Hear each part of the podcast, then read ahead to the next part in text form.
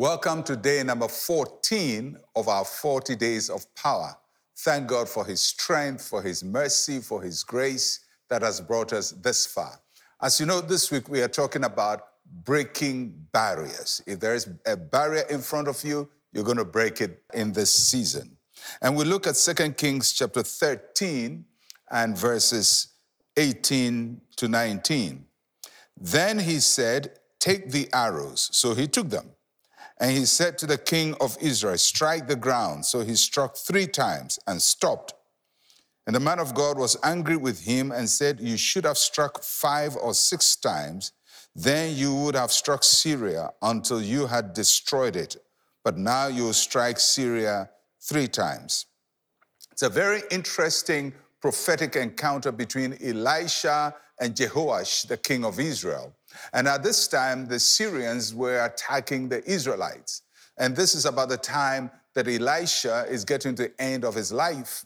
So he calls Jehoash to him, uh, the king of Israel, and did two things with him. First, he gave him a bow and arrow. He says, shoot the arrow through the window towards the east, and he did.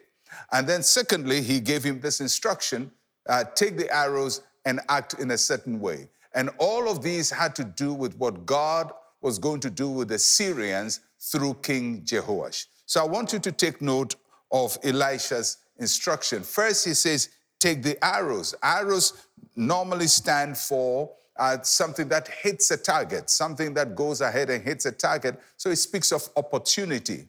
And he says to King Jehoash, take these arrows representing opportunity and strike the ground with it. The ground is the atmosphere, the world in which you live. In other words, uh, Elisha is saying, God is giving you an opportunity in this place on your land.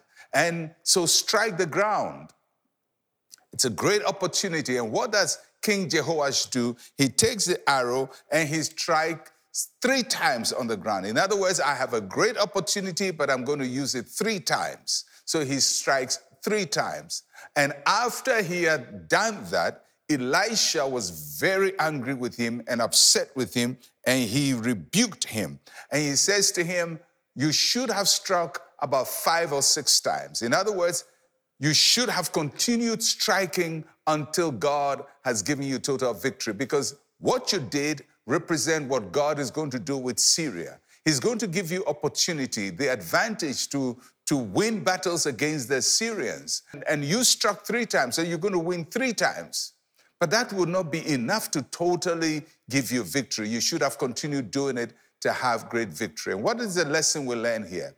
That God gives us opportunity, and when God gives us opportunity, we must not hold back.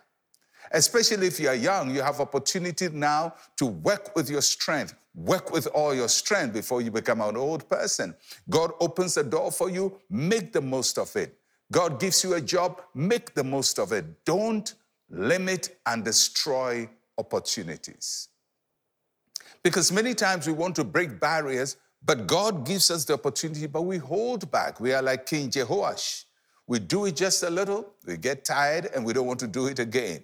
But in this season, may the Lord give you strength. May the Lord give you ability. May the Lord give you resilience and persistence so that when you start doing something and God gives you the victory, you don't get tired, you don't get wearied, you don't stop, you don't make excuses. You just keep pushing and pushing and pushing until you have total victory. That's how we break barriers. We don't break barriers by relaxing and hoping that everything will be nice for us. We break barriers by being persistent and consistent. And that is the lesson that Elisha taught the king of Israel. You win some victories, but ultimately you're not going to get it as thoroughly as it should have been. You should have persisted. And I tell you, keep moving, keep praying, keep pushing, keep praying because the giants are falling and they must all fall down before these 40 days are over.